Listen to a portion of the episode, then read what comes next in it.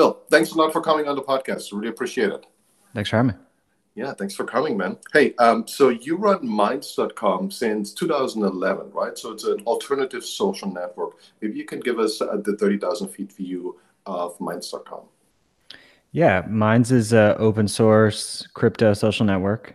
Um, basically, functionally similar to major social platforms, except you know under the hood we're trying to do everything the opposite. So we actually care about people's privacy. Um, we have end-to-end encryption in our messenger. We all of our code is fully transparent, so anyone can inspect our algorithms. Anyone can even clone our whole site and make their own app with our code.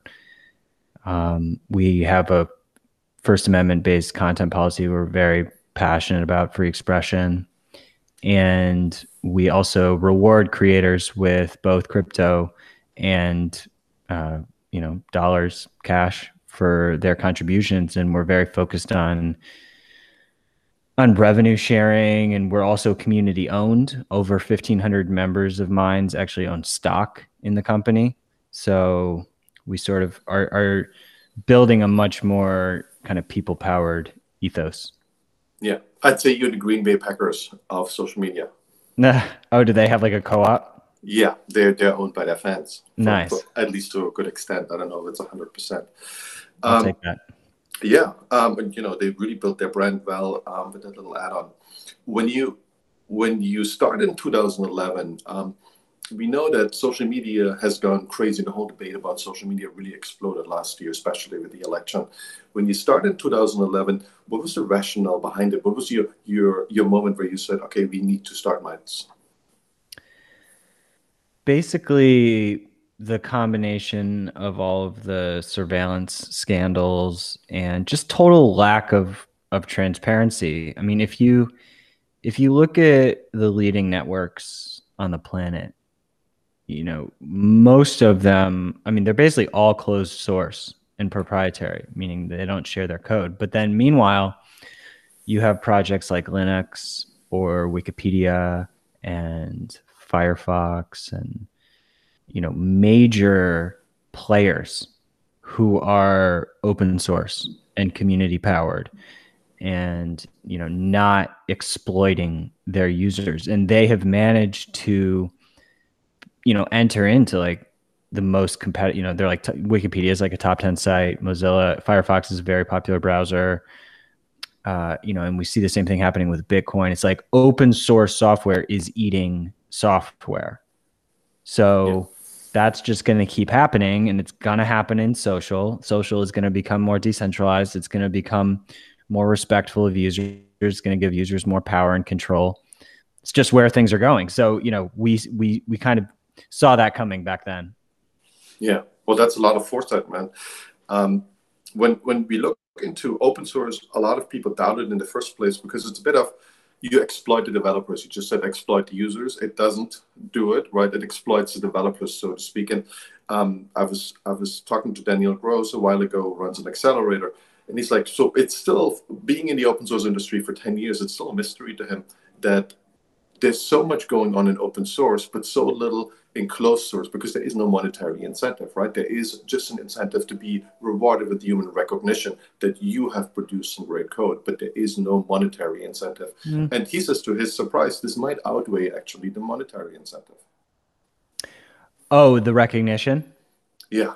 Yeah. Yeah. I mean, that's a, that's a, there have been studies about it uh, that prove developers are, are much more motivated when they're contributing to open source software as opposed to you know some corporation who's just going to hide everything they did forever. And you know you don't get to have other people build on top of it.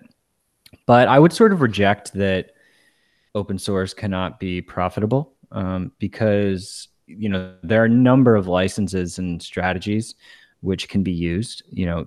Yeah. an, a typical like apache or mit open source license which gives the um, you know whoever's using it the ability to basically take the changes and and make their stuff proprietary you know there that's one route and there's a lot of that that's a great license um, but you know for instance our code is agplv3 which is um, a, actually like a copy left license. So anyone can do whatever they want with their code. They can monetize it. They can make their own app. But if they create changes, they have to share the changes with everybody, including us. So yeah. that's the difference between a copyleft license and a typical open source license. But then you have things like what Uniswap is doing now. I don't know if you're familiar with them. They're a decentralized trading protocol mm-hmm. on Ethereum, very popular project, um, uniswap.org. For their newest version, they're doing a time delayed GPL. So basically, for two years, nobody can fork them and compete with them. But after two years, they can. Um, because yeah. look, I mean, you're not going to attract developers if you're not open source at this point. Yeah. Yeah, that's a good strategy because, you know, in the end, and we know that code is moving so quickly in the software industry, six months later, a year later, usually whatever you produce is outdated. And I realized this myself when I write code that I was really proud of two years ago. and I look back and it's completely worthless because not a I grow have grown a little, you know, my coding has gotten better, but b also the solutions that I proposed that were really difficult problems at the time, they're like they've been solved millions of times now. Absolutely. So this is really fascinating with this whole GitHub repository where we download and upload our code, right? So we, we have this brain, this supercomputer brain of all the humans together already works on GitHub, right? And it's it's quite amazing. And we also obviously see this now rolling out to different industries.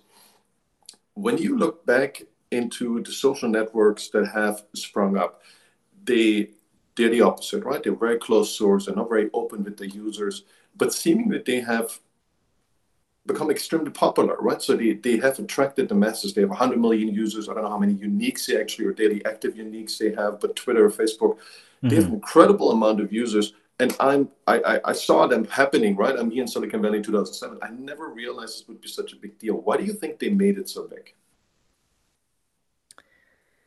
Um, well, they tapped into the venture capital nerve and they were able to basically fund it until they made it.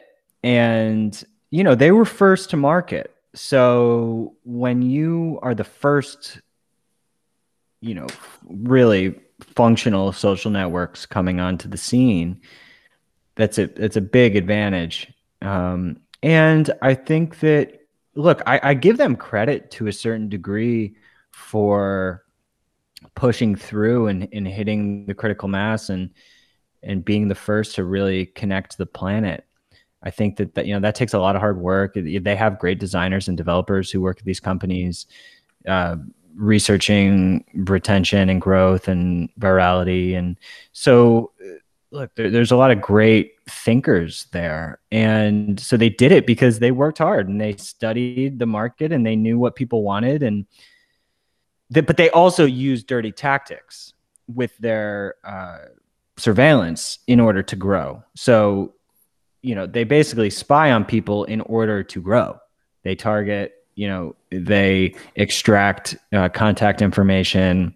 They do all that kind of stuff. So it makes it harder for more, you know, companies focus on privacy to grow because they're not willing to use the same dirty tricks that that the big networks used. We're sort of relying on more word of mouth and and uh, sustainable campaigns. So you know, but but what I find interesting is that most of the mainstream apps are now all basically the same app. I mean, YouTube, Twitter, Snapchat, LinkedIn, uh, Instagram, all they're the same app. I mean, yeah. es- essentially, they have slightly different features, but they all have group chat, they all have feeds, they all have, you know, comments. It, it's it's the same thing. So it's coalescing where the humanity has almost sort of decided on the functionality that it likes. That's why we have a lot of those features. You know, our our unique characteristic is that we have this whole like monetization feature and this whole crypto feature, and we're trying to decentralize the infrastructure, which none of them are. Um, so yeah, I think that we we learned a lot from Web two but Web three is sort of flipping Web two on its head, but taking what was valuable from it. Yeah, one part that a lot of a lot of researchers would seem very valuable, deem very valuable, is the whole engagement algorithm, right? It's the way that they that Facebook I think started with this 2013. They said we, we don't really care about how many followers, subscribers you have. What we're really worried about is how we see engagement happening for one particular item, and then if it is above a certain criteria, we start propagating it to users, to your friends, basically, and then it goes through the whole social graph. And it was very it's very limited what it can measure right? So there's only likes there's comments there's it's a very small user base how long you look at it a small um, amount of data they actually have. But they started changing that and they it's being credited as a way to like a like a like a global voting machine right? So we vote on whatever is interesting and that pops up to the to the homepage of whatever you're reading your feed right and that seems to have been adopted now by everyone more or less. Um, and tiktok seems to go all the way out there right? So followers don't even count anymore. It only matters how you, you how viral your video is. But on the other hand we've also seen that it, it, it bubbles up content that seems and it, it makes gives people a lens on content that's really strange right? It's not the reality. Um, and the question is still out there i think is a can a can there be a better engagement algorithm? A and b do you feel it is it is an experiment worth taking or we, we are messing with people's reality too much. Oh absolutely. I think that they have invaded your news feed to a malicious degree where essentially what you are seeing is what they want you to see. It's what you know it's it's how it's it is what they know they can best manipulate you with and get you to engage with and, you know, I'm not anti algorithm or anything like that for promoting popular content and whatnot. But I, I, you know, the stance that we've taken is, and minds.com on the news feed, it is still reverse chronological. In the discovery feeds, you know, we'll do trending content and, um, you know, I believe users should have the ability to turn on different algorithms that, you know, fit their taste I think there's a lot of potentially positive stuff you can do with algorithms to, you know, not necessarily even build echo chambers to to break echo chambers. There's there's a lot of interesting experimentation that is is already being done. But when they force your feed, you know, they they make it so you're not seeing the people's content that you follow. I mean, what is the point? That's why we all signed up for those sites. And so if you built up a million followers on Facebook, suddenly you're reaching 2% of them I mean, that's a that's a a contract uh, violation to me. I mean, the the contract that everyone signed up for was I follow you, I see your stuff.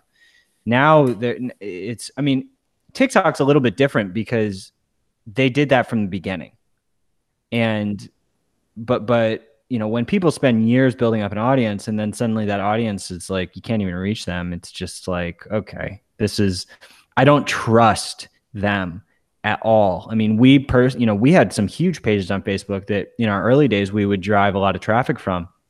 But, you know, for for independent creators, for independent brands, the most important thing is that you maintain access to your users and audience.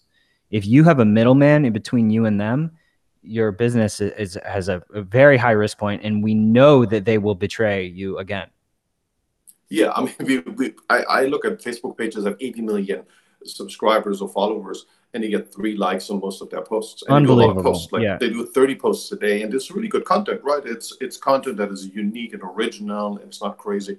It's just, however, I don't know how they build it, if they what they invested into this subscriber count, but it clearly is a lost investment. And you have to write it off completely. I think that's true for most people who went with this idea on Facebook, and I feel defrauded too. I think that's that's a real problem.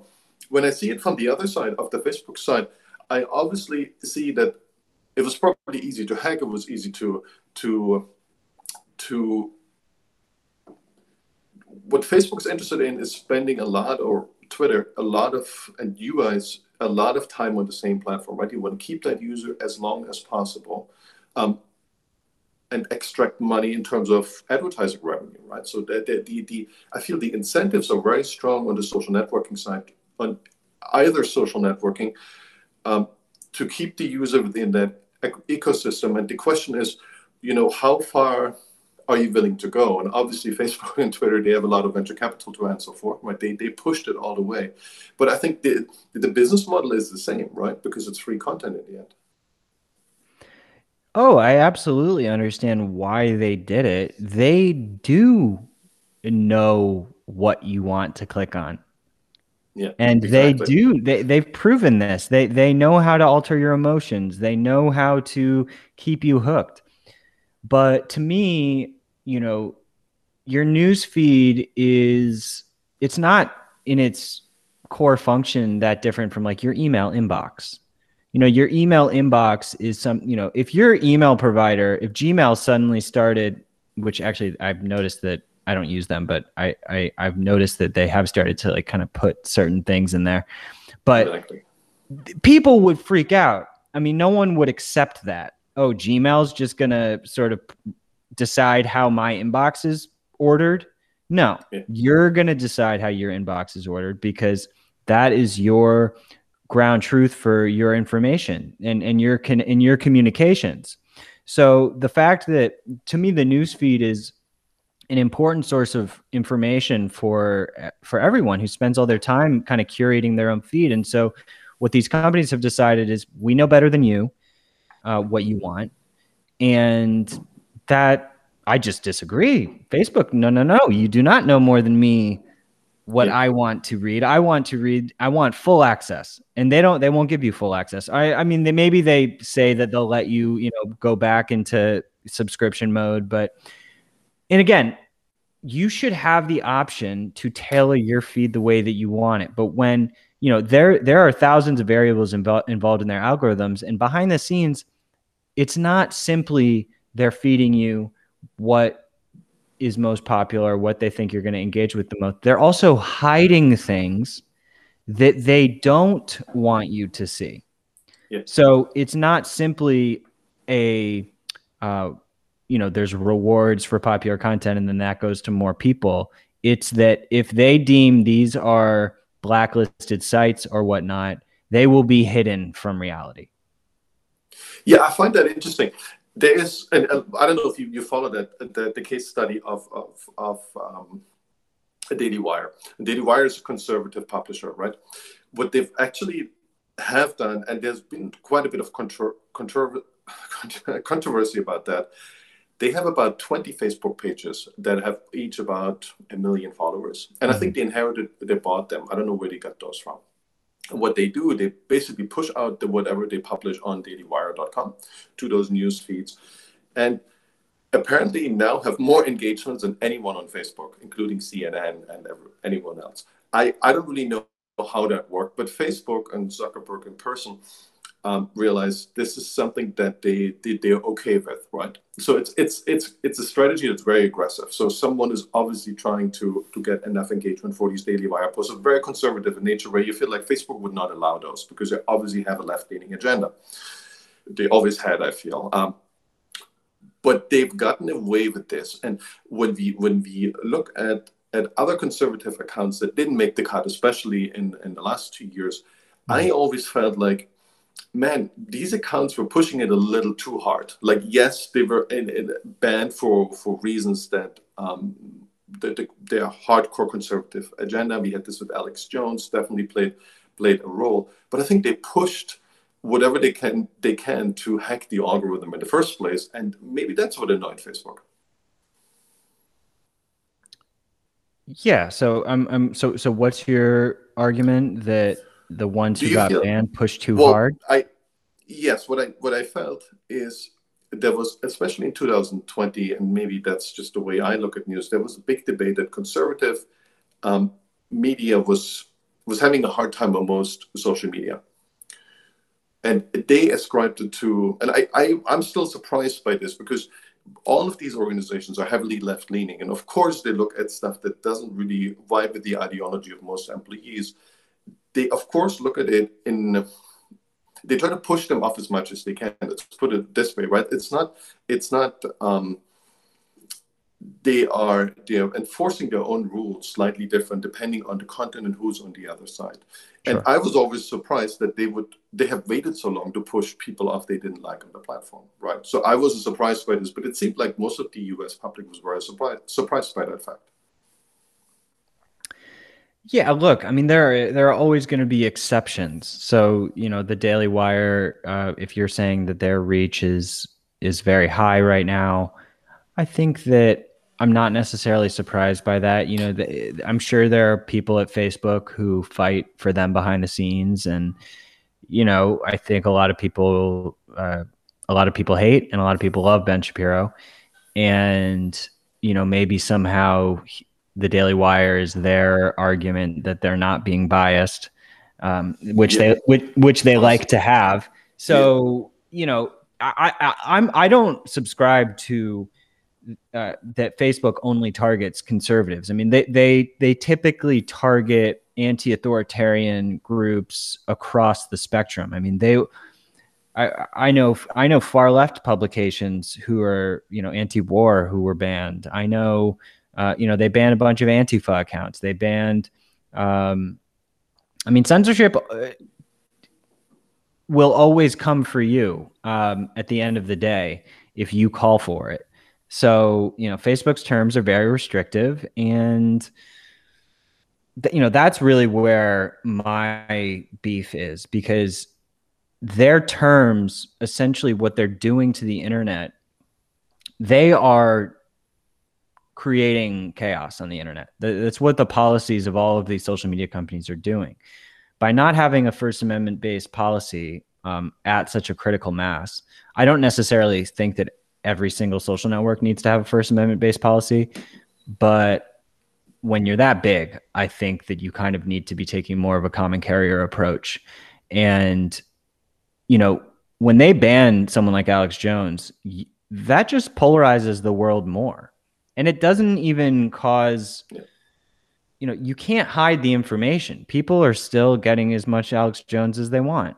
Um, and but when you ban, especially extremists on both sides, that causes them to, in many cases, get violent. Um, there's there's a number of studies documenting this, showing that censorship uh, exacerbates violence and extremism. So you know they would say, "Oh, this is our policy because we care about a safe community," but actually, they're creating a less safe internet. Yeah, I think what, what they are not really spelling out is that even say the, the, the accounts they ban is probably 1% of their audience. They, they don't really need this 1% because there's no advertising money in that area anyways. Otherwise they would keep those accounts, right? So they, they really make a capitalist assertion. Do we make money with this account or not? And how does it reflect back to the rest of our advertisers? And I think the vast majority of content on, on Facebook, even if there's a lot of extremes, it's it's fluff, right? So it's right. it's it's personal content, and this is what in the end they want. It's so safe that every advertiser is fine with this. Yes, there is a few on the on the fringes, but they don't really need them for their advertising model. And I think this is what they're really concerned about. It's mm-hmm. they don't feel like they need to be close to the First Amendment, right? They don't feel they're in this government position, or they hope they are not that big that they, they, they're being put into this position, right? They feel like we're this little enterprise, we're this little startup, and we need to make money for our investors, which I think they should, right? Which is the capitalist role they should play. But I don't necessarily buy that, you know, I think that if you position it right, a First Amendment policy can can put you in a, a hand to make uh, a position to make more money. I mean, you know, banning Donald Trump like that's definitely a major financial hit that they're taking. And yes, they're weighing the cost benefit of all the bad press that they're going to get if they let them back on, uh, because you know the other social networks aren't doing it, and it's this big PR game. But that's just it's not it's it, it is not a reliable communication infrastructure for the planet. It is a exploitive network that is just preying upon its users and it's it's just not something that I care to give an ounce more of my energy ever again and I that's why I don't I don't participate in in these networks anymore because you don't need to you know I get better reach on Minds than I ever did on on Facebook. It's and and I know that it's a it's reliable. Like humanity needs to be thinking about open source, decentralized, encrypted infrastructure going into the future. That is that's it. it, it if if the platform doesn't check those three boxes, then it's not sustainable. And you know, it can be used, but it's not what is going to represent the future of humanity. That's why we're seeing crypto take off so organically because it it spreads itself. The the the the, the software is so good and beneficial to users that it doesn't need a marketing department. It just spreads. Yeah, I agree with you. I mean, this is the future, right? So be be the model that you guys have adopted is clearly superior. Um, but you still need the users, right? You, you need to wait until all these users have migrated. Right. In terms of users that are really eager to come on Minds right now, what do you what do you feel are those the ones that have all got banned and who come to Minds and to Gab? Where where do you recruit most of your users right now? Um, to be honest, we don't we don't do much marketing. Um, we haven't yet. You know, maybe in the future we will. It's it's very grassroots. Um, you know, we yeah we do get people who are disillusioned with big tech. Like, sure, some people who have been banned, but that's a that's a minority. Um, you know, we had a surge of like half a million users from Thailand when there was a big scandal of surveillance and censorship between the Thai government and Twitter. Same with Vietnam and Facebook you know, very grassroots activist movements around the world where citizens are eager for free speech. You know, in the US, we sort of live in this bubble where journalists are are calling for censorship, but what they don't really realize is that how tone deaf that comes off to journalists around the world who are living in authoritarian regimes where you know they are used to their government actually censoring them. So yeah, I mean, we've had that. You know, we had big surge of growth when uh, the NSA spying scandals came out back in like I want to say like 2014, 2015 with Snowden. Um, every time there's a big censorship event for sure, but also anytime there's a scandal in general, like during Cambridge Analytica at Facebook, we saw a huge surge. So it's just like scandal, surge, scandal, surge. That's that's how it works. Yeah, Gab was, I think, reporting that in January that they had 500,000 users coming on the platform in a week. So when it was really hot, right? So when when Parler um, was banned for, I'm not sure if they're still banned. Are they still banned, Parler? In the yeah, I think they got let back on the App Store.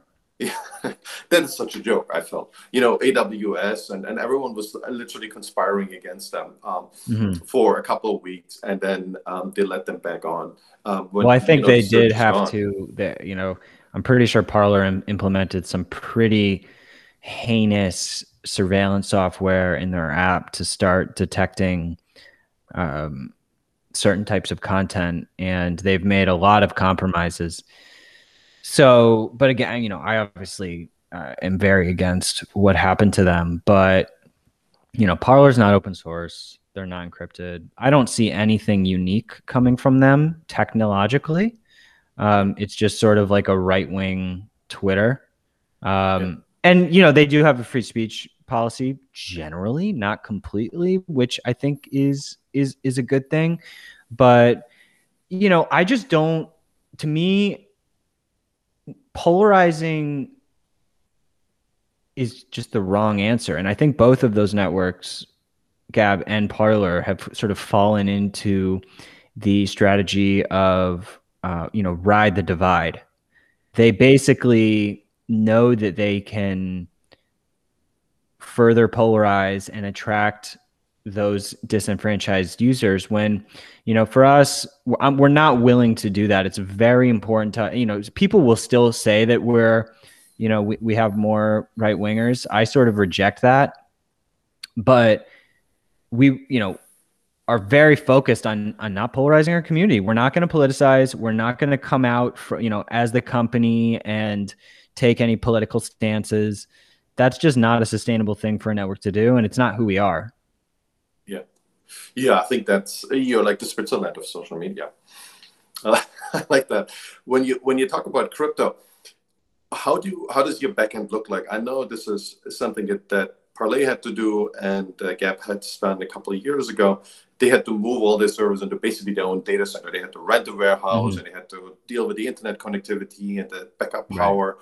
Right. Um, but they don't use any crypto. What's your backend look like? Or what do you have actual servers? Yeah, we do. We have both sort of centralized and decentralized components, but with our uh, backend, we just made a breakthrough in terms of a multi-cloud uh, Kubernetes clustering system on both. So we have like our backend exists on multiple cloud providers simultaneously. So even if one of them decides that they don't want us, it literally would not matter at all. As long as the cloud platform supports Kubernetes and Terraform, we can sort of coexist in all of them. And that's with Cassandra, which is our sort of Cassandra is a decentralized database. It's not like a it, it's not a peer-to-peer database, but it is, you know, able to to exist in in multiple clouds. So that's a major benefit that we have, which I am almost positive that none of those sites use Cassandra. Uh, you can't you can't achieve that with like MySQL um, yeah. or or yeah I'm not sure which ones you can achieve it with it completely, but so we have that, um, which is a big deal. And then we, you know, our whole token system runs on Ethereum, so that's obviously decentralized. We have a optional uh, decentralized content storage system that users can post to, which is called Arweave, which is a uh, it's sort it's it's a blockchain uh, but specifically focused on storage. So we built a microservice that interacts with them so that users can uh, post to both our servers and Arweave. And that's been really great. We have the whole Web3 infrastructure so that users can like connect with their MetaMask or crypto wallet. And that is starting to become like a decentralized identity layer in the internet. If you if you if you visit a lot of DeFi or Ethereum dApps, you can just sign in with your crypto wallet. You don't need um, anything more than that. And I think that's a really powerful foundation if you control your keys. And so we also have that. We also just implemented the Matrix protocol, which is a end-to-end encrypted, decentralized messaging infrastructure yeah. which is federated. So nodes can actually talk to each other. So the Minds um, matrix node can talk to many other matrix nodes and you know so you can federate with other rooms you can you can join chat rooms on other servers so our whole chat system is decentralized now which is which is a huge benefit and you know we're just going piece by piece uh trying to we're looking at ipfs now for more decentralized um, hosting. And yeah, it's it, you know, a central a social network has many functions. So it's like there's not just going to be one backend infrastructure which necessarily solves every problem. It's like puzzling together something for video and something for identity and something for the content and you know DNS and all, all these different pieces. Yeah. Yeah, I was just reading a white paper, and that's I think seven, eight years old now, and it's about the infrastructure of Facebook. And Facebook obviously didn't want any decentralization. But what they did, and I found that stunning, they literally have still one MySQL database and lots of Memcache and lots of PHP and web servers. And that's how they ran the whole thing until 2015. Um, it's obviously extremely deep. They know everything about that infrastructure. They go down into the specifics in that white paper. But it's an infrastructure that you would not expect, or I didn't expect. I knew they used those, but they use just this. Like this is their whole stack. And that's what they scaled up with. Um, I'm pretty sure Facebook uses Cassandra now. They, they probably changed it by now. Yeah, yeah. of course. But I, I was amazed that they used some old school technology to such a big global level um, until right. 2015. Oh, well, a lot of people, a lot of people are talking about moving a whole software company, including you know front end and user interaction, to the to the blockchain. Is that something that's feasible? Have you looked into this, like including your web servers and? Well, it's like database? the blockchain. You know, it's sort of like what. There's different blockchains for different purposes. Like as I mentioned, Arweave is a blockchain which is more suited for content. Um, but like Ethereum itself is not suited for content. Neither is Bitcoin. Yeah. Those are more transactional ledgers. Um, and you know, uh, there, there are some sort of novel things being done, but it's it's not what they're built for. There's um, you know, IPFS I think is really interesting because you know, now that we have the web3 crypto wallets, you can essentially associate your crypto address uh, with IPFS, and then we can back up all of the content users' content on IPFS, which is fully decentralized. It's not a blockchain. Um, you it's know, a file system. IPFS. Yeah, it's a file system, interplanetary yeah. file system. I I, I, I recommend people look into that. So, yeah. you know, there's there's tools that are decentralized that are better for social networks than blockchains. Blockchains are good for uh, you know tipping and uh, that kind of thing. Not not. I mean, it. Again, but again, it depends on the blockchain. I think there are blockchains that, like you know, Filecoin is out there, and there's there's different tools for different use cases. It's not, but it's not putting social network on the blockchain. It's putting a social network on a variety of decentralized tools, including some blockchains. Yeah. Well, like in like in AWS for with run by the blockchain, that's what I thought of, like a file system and like in you know like an EC2 and all these services that they introduced that are very centralized and nobody knows how they work really. Um, then you could speculate about it. And I had Jeff Baldwin, who's a chief evangelist, and he's like, well, we don't really want people to know to an extent, right? It's closed source by definition because it's our competitive advantage. But maybe there is someone who who builds like a cloud based on blockchain, and that obviously would fit your business model very well. But that's yeah, there are. I mean, there, there's a project called Storj, S T O R J dot I O, which is trying to do like an S3 competitor. Um, there's a bunch of, of projects that are that are going after that. Um, there's DFINITY, which just came out. There's IPFS. There's Arweave. There's there, there, there's a number of options. So, but but again, you know, I think that central databases are, you know, they have their place. It's not. I I I think it's centralization and decentralization. You know, you want a balance. And, and for for certain functions, it's okay to use centralized databases. It just depends on what you're trying to do. I mean, so yeah, it, I, I try not to polarize the situation too much there as well because there's amazing innovation happening on centralized databases as well. Yeah. One thing that obviously when I'm asking because I'm kind of concerned that you you don't you don't get shut down you know when the next Parler shutdown wave comes around and I hope you you guys are still excluded and I hope you have the the ability to do that one thing that I think a lot of people struggle with, and I don't know if you've thought about this, is a content moderation policy. So we always moderate content, right? So there is this ISIS propaganda we had, and that was always being taken down. Nobody worried about that. There's always a fringe part of that you just can't have anywhere. Um, how do you how do you deal with this right now? Yeah, so we have a, a pretty robust content moderation system uh, and report function. And we actually built a jury system for our appeals process. So, you know, right now we have a report function similar to other networks where, you, know, if you see terrorist uh, material, then you can report it and it'll get taken down because often, oftentimes, most times that's illegal. Um, but we're, and we want to bring the jury into all of the processes so that when consensus is reached on a report, then like the users can actually be involved in that decision making. So that's more decentralized governance. And yeah, but I mean, uh, yeah, we have lots of, we, we have multiple moderators and lots of people in the community who help us find stuff like that. So I think people maybe get the wrong idea when, you know, they hear just, just, just because it's a free speech social network doesn't mean that there are are no boundaries. Yeah.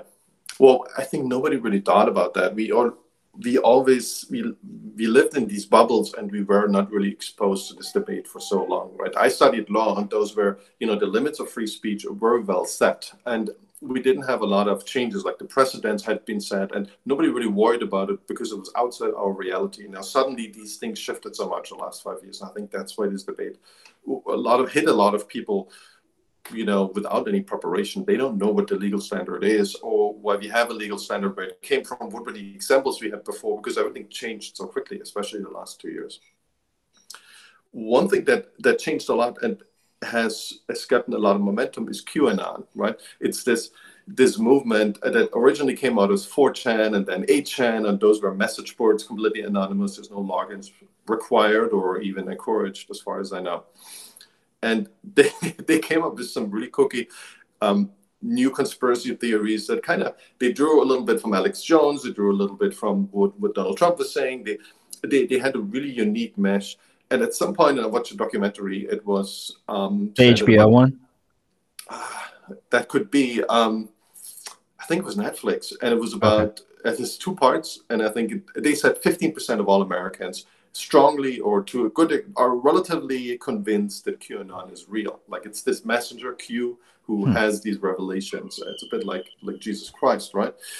Um, so it's a large percentage of the population how many of those have shown shown up on Minds? Are you being taken over by QAnon? No, no, no. I mean, there's I've you know see a handful of posts, but you know, it's a it's a conspiracy theory little group, and I don't know what to say. I mean, if they're threatening violence or you know doing anything illegal, then yeah, they need to be treated like everybody else. So I don't you know the thing about conspiracy theories is that if you if you ban them then you are guaranteed to grow that movement you know that, of course qanon people think that their ideas are valid validated when they get banned from big tech oh you know big big tech's in on it you know we're now validated because we've we've been disenfranchised so yeah i mean look network topology is not that complicated. If you ban massive groups from mainstream social media, those groups go and search alternative social network. We come up. So do a number of others, you know, free speech social network. But the thing is that free speech traditionally has not been a political issue.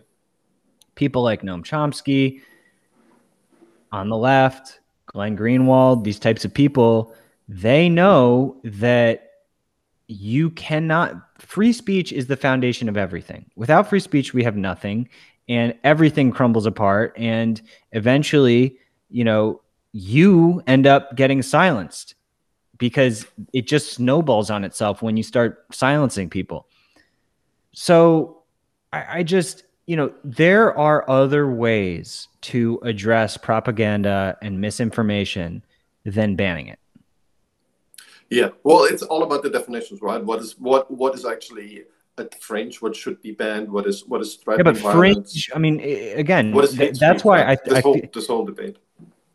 Fringe is just a word. You know, you could call there, There's so many great thinkers throughout history who would who were burned at the stake for what they were saying. You know, uh, fringe. You know, sometimes it's it's crazy, absolutely, and sometimes it's completely just lunatics other times, fringe is exactly what you need to evolve. I mean, most breakthroughs, scientific breakthroughs, you know, these people were called crazy immediately. So, you know, you want to ban, when you ban all the crazy people, you will end up banning a percentage of brilliant people. So that's just a fact of history. It's, we've seen it time and time again and it's happening now. But again, this is the problem. A lot of the, a lot of the actual lunatics you know, are being reinforced through this process. So, you know, in terms of definitions, the First Amendment, the US, I think, does the best job with free speech law. And, you know, that's why we are in the position that we're in. And there's tons of precedent to work with in terms of what defines incitement of violence. What, but, but, you know, specifically, the US does not have hate speech laws. And, you know, no one likes hate speech, but even places like the ACLU have admitted that, you know, you can fight hate speech with more speech. So, I don't know. So th- this philosophy is being attacked right now, and I, but I, I, I don't think it's going to be able to survive. I think a lot of the people who think that they're sort of these moral crusaders calling for censorship are just ultimately going to be embarrassed. Yeah. Well, I, I, you know, I grew up in Eastern Germany. I, I know you can't ban people forever. So these, the, the amount of, the, the, the largest amount of freedom you can provide to people will increase their own productivity the most. And sooner or later, you're just far behind. And you can keep it up um, for 10, 20, maybe 30 years. But if you don't allow the maximum amount of freedom possible, mm. You, you're stuck in the past. You, you're stuck in something that's in the past. It's maybe well regulated, everyone's happy, but everyone's also poor. And sooner or later, you're very poor compared to everyone around you who has more freedom. Mm. So the most freedom you can afford. And obviously, there need to be limits, and then we're back to okay, what are the limits? But if if we reduce freedom, and that also includes diversity, you know, freedom of any kinds of thoughts, um, and also action as much as we we possibly can. I think that's the the um, you look again and again in human history. This is where geniuses come from, and these geniuses come from these fringes, as you just said, right? But nobody knew that but like Nietzsche, right? Nietzsche for forever he was considered an idiot and some some crazy person, and then he was dead hundred years later. He was considered the philosopher to read, which was really odd. It would have surprised him too. So, well, it's, it's very similar to what you were saying about closed source software. Like it gets left behind when you limit access to information. Innovation takes a hit. So you know the same would apply for the freedoms of a, of a society so you know and yeah there there, there are trade-offs and there are things that you you need to be uh, cognizant of to to not you know because within free societies uh, bad ideas can uh, take root but you know i think that we we have the evidence of history so i i i don't think that there's suddenly going to be some new uh, you know, more strict version of the First Amendment that suddenly becomes like a more battle tested framework for speech. I, it, it's just it doesn't seem like it's going to happen. If anything, it would have to be a new a new uh, system of law which is more free that that would be good for innovation, right? But it will, the, problem is a little bit that we, we are now battling on a very different layer. We were not prepared. So when Locke thought about that, and when the, the, the, original founding fathers thought about it, these were all ideas they put into the government as a you know they, they knew this from Britain that the government would come down on them and put them in prison. That's not it's kind of lost its relevance a little because we have this mega monopoly tech companies out there who are not necessarily bound by those. Um, right constitutionally, but basically have the same power. And obviously, they're being hijacked, so to speak, by people who, well, they they don't have the same amount of openness, or they don't think the same amount of openness is historically warranted and gives you the better future. I think this is all we're struggling about. What is the better future? Is this a utopia where we are more limited in certain areas but have more freedom in others? or do we have, are on the side of we have more freedom in, in thoughts and, and speech and that gives us a better future i think it's a, it's a it's a good debate it's a useful debate to have the question is is this debate does it even matter because these companies do whatever they can right? Unless we force them not to and it does seem like that's a really good idea either. I'm not holding my breath that they're going to change. I personally think that if one of the big tech companies change their policy pivoted to First Amendment, that that would actually be the best business decision that will cause one of them to break into the lead. Uh, yeah. By far, I think it would be a great. I don't, but I also don't necessarily think that they should be forced because that arguably violates free speech. But this is really the debate that's going on in the U.S. right now. Like we saw just uh, Supreme Court Justice Clarence Thomas come out recently and say that he sort of endorses the common carrier approach. Like once you reach a certain, like a hundred million users or or something like that, that you know things change and that you should start to be treated as more of a utility. I think that that that does make sense. Um, but everyone can switch from Facebook to Minds. That's what I'm see with with energy. It's not feasible. I can't switch to 15 other providers here. I just can't because there's only PG&E where I live. But with with social media, this makes no sense to me because everyone could go to Minds tomorrow and could have exactly what we want, the full freedom. But some people or haven't done made this transition yet, and that's the perplexing thing to me. So it's a it's the short term. I'm happy with Facebook. My limbic brain is entertained. And this long term, we're all better off with more speech. I think uh, most of us realize this, but somehow it doesn't really translate into actions yet. It will eventually. Yeah, I think it's starting to, and that's why I'm not necessarily an advocate of like heavy regulation and, and forcing you know i do think that the market is in the process of, of making this decision. This is why we're seeing you know over 100 million people using bitcoin. This is why we're seeing what's happening in the crypto market happen. This is why you know brave browser is doing extremely well. This is why duckduckgo the privacy search engine is growing. This is why we're growing. This is why others in the space are growing. You know, it's not on the scale of like hundreds of millions yet, but to be honest, 100 million people in Bitcoin, that's a lot. So, you know, that that that's and, in typically the people who are interested in Bitcoin are people who are interested in these ideas in general.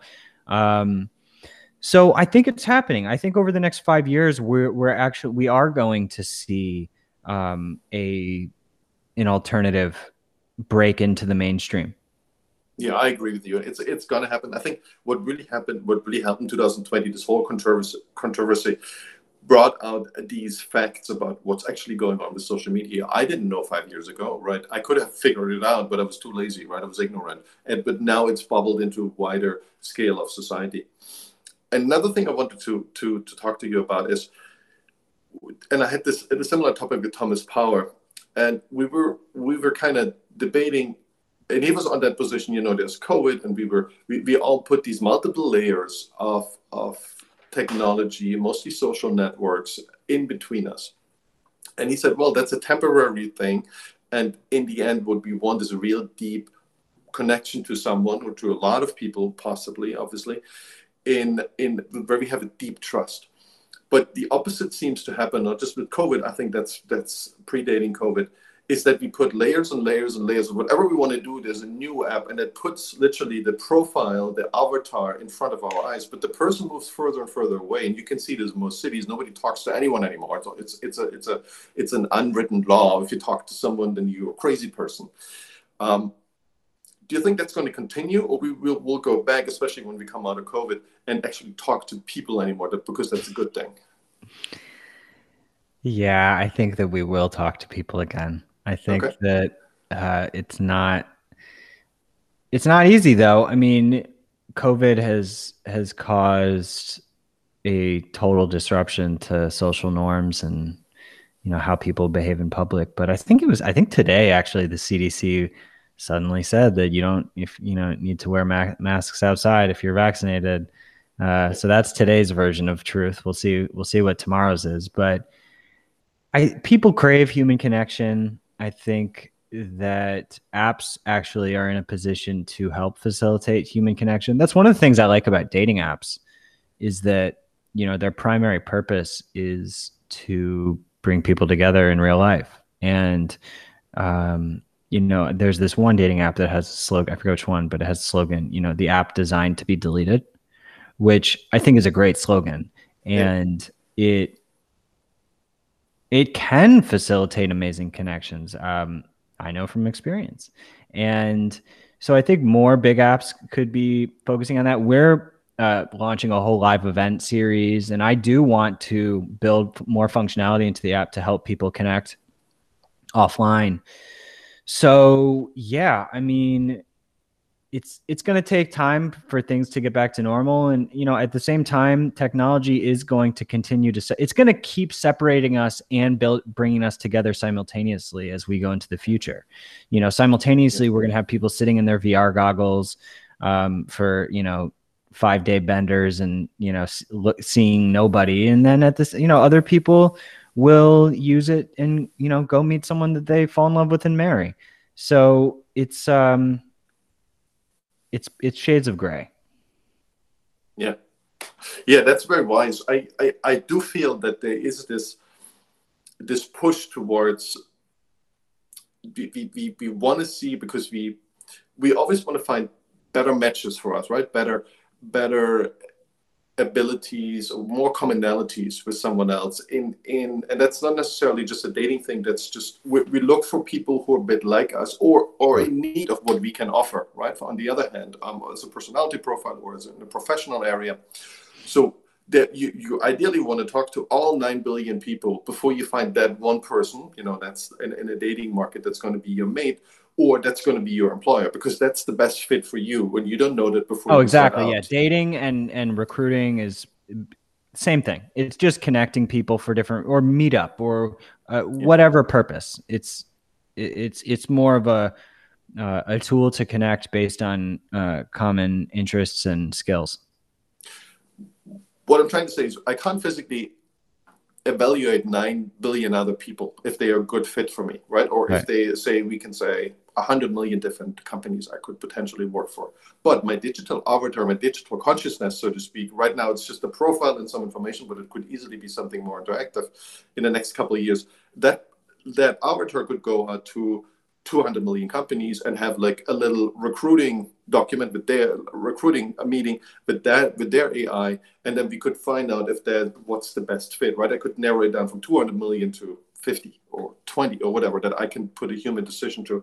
And I think this is a human desire that will go on. And what I'm trying to say is we will see more layers and layers of technology for this in order to get to these big numbers. Ideally, we want to talk to the whole universe before we make a decision, right? That would be the best case scenario. Mm-hmm. Which we can't do with our brains or our physical appearance. Absolutely. Yeah. And, you know, look, it's not always about that. I think that there's a spontaneity um, offline, which is sort of irreplaceable.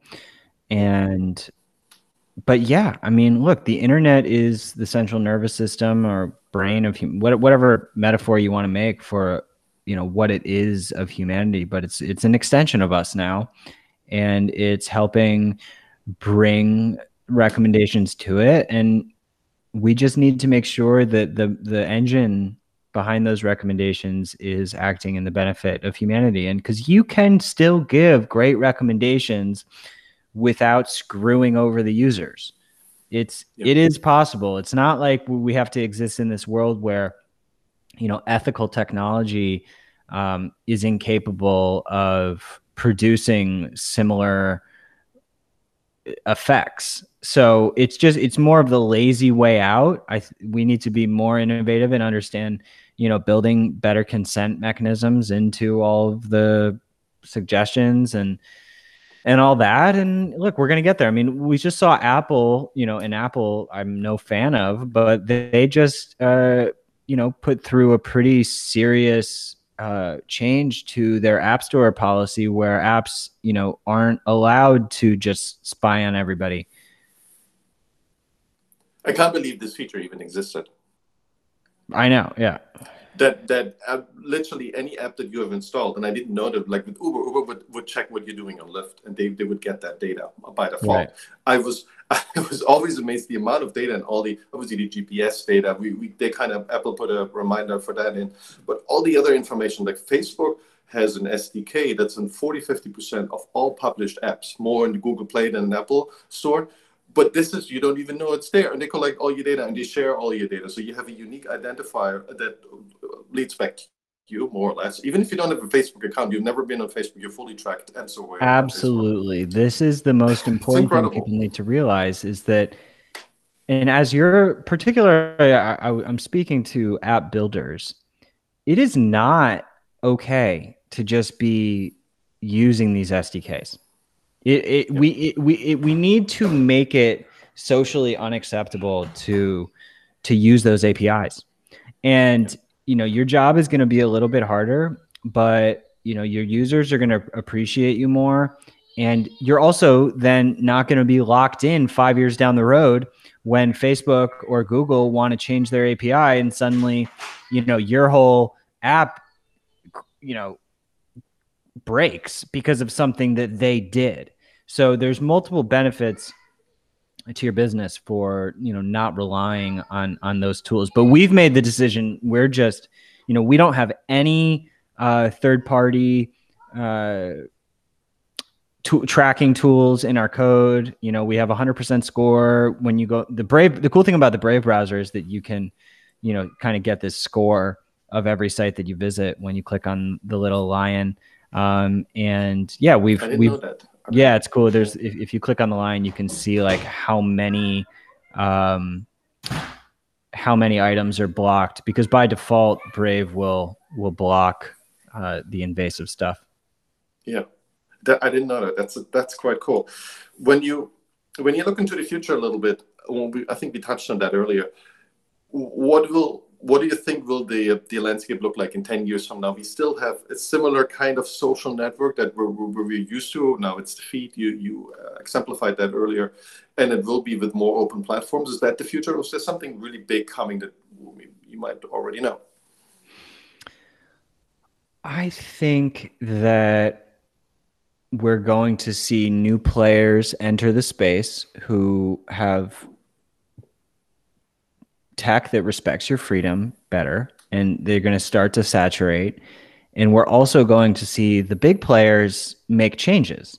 You know i don't think that we live in a world where facebook and twitter and google are going to like become myspace. I i think we're too deep. So they as you mentioned you know 30% of apps have these sdks myspace never had that. Myspace was never powering you know half of the apps. They they were you know their own silo. So these mainstream social networks are are much more embedded into society than anything in the past. So but like like you're seeing with apple you know they made this change. Social pressure i think over time will force them to change more. I think that what we do know is that big tech caves to you know social and political pressure pretty pretty easily. So if the users can start to get more vocal, I think that they they will change. But you know, because the funny ironic part of this is that the left and the right both hate Facebook. Everybody does. But yeah. first, you know, I think everybody hates the surveillance across the political spectrum. But then you have people on the left who are calling for more censorship against like misinformation and and you know hate speech and then people on the right who are taking more of the free speech approach. However there you know there are exceptions to both of both of those rules. And you know there are people on the left who support free speech and people on the right who support censorship. But everybody's pissed about the surveillance. So that's a funny thing that we don't talk about enough that everybody kind of agrees on and but the killer, the kicker is with that that we've realized this for a couple of years now. Like some earlier than later, you much earlier than everyone else. But it takes a while for these things to to come out. But we're still using Facebook, like I do, and I know how bad it is. But I still I still use Twitter, and I know how bad it is, and it feels mm-hmm. makes me feel bad many times. But I don't know if it's the addictive scenario because in the end, I need to reach people, right? We are all in the people business, and we want to reach people. And so the, the draw to go to the place, and that's the the winner takes it all uh, internet approach. We need to reach people. So if the people are there, we have to deal with the surveillance. I would be interested to run an experiment with you. Um, have you ever tried deactivating Facebook even for a period of time? Yeah, yeah, yeah, for like a year or so. Okay, so I would be curious because I think that this is the position that many people are in where they're afraid to go because they don't want to lose contact with the people that they think that they're reaching. But what they don't realize is that, you know, for someone trying to say, get a podcast out there, get more eyeballs on it, get more listens, a lot of times, you know, we have actually proven that with small to medium sized uh, brands that they can get more reach on minds than Facebook and Twitter. Because even though we're a fraction of the size, you can actually reach people because we have this whole token reward system where you earn tokens, and one token actually is worth a thousand views. So you can boost your posts with your tokens for more views, and this acts as an amazing marketing tool for for brands. So I would it would be interesting to do an experiment where we A/B test um, you know, Minds versus your podcast on Facebook. And I would bet that we can get better reach. You could get better reach on Minds. And so it's just ripping off the band aid. I mean, I have, um, you know, once you delete, it's a good idea. I'm going to do this. I'm going to, well, we're going to do this. Um, we, we never did anything. We have an account, but we never did any marketing. mm-hmm. Yeah, let's let, uh, look. I expect that we need to be competitive and we need to be able to win that test. So you know, maybe uh, we can do a follow up podcast in a few months and uh, and see and see yeah. how the results are. Yeah, I like that. I like that. That's a really good idea. Well, Phil, I, I learned so much. Um, I'm, I'm really looking forward to our next podcast. I thanks for taking the time. I know you. Thanks for having me. I really enjoyed it. Yep, same here. Same here. Yep. Until Find me at uh, definitely. Uh, feel free to hit me up. Anyone who's listening at minds.com slash Ottman O T T M A N. Okay, Bill. Take it easy. Cheers. Talk soon. Bye-bye. Bye.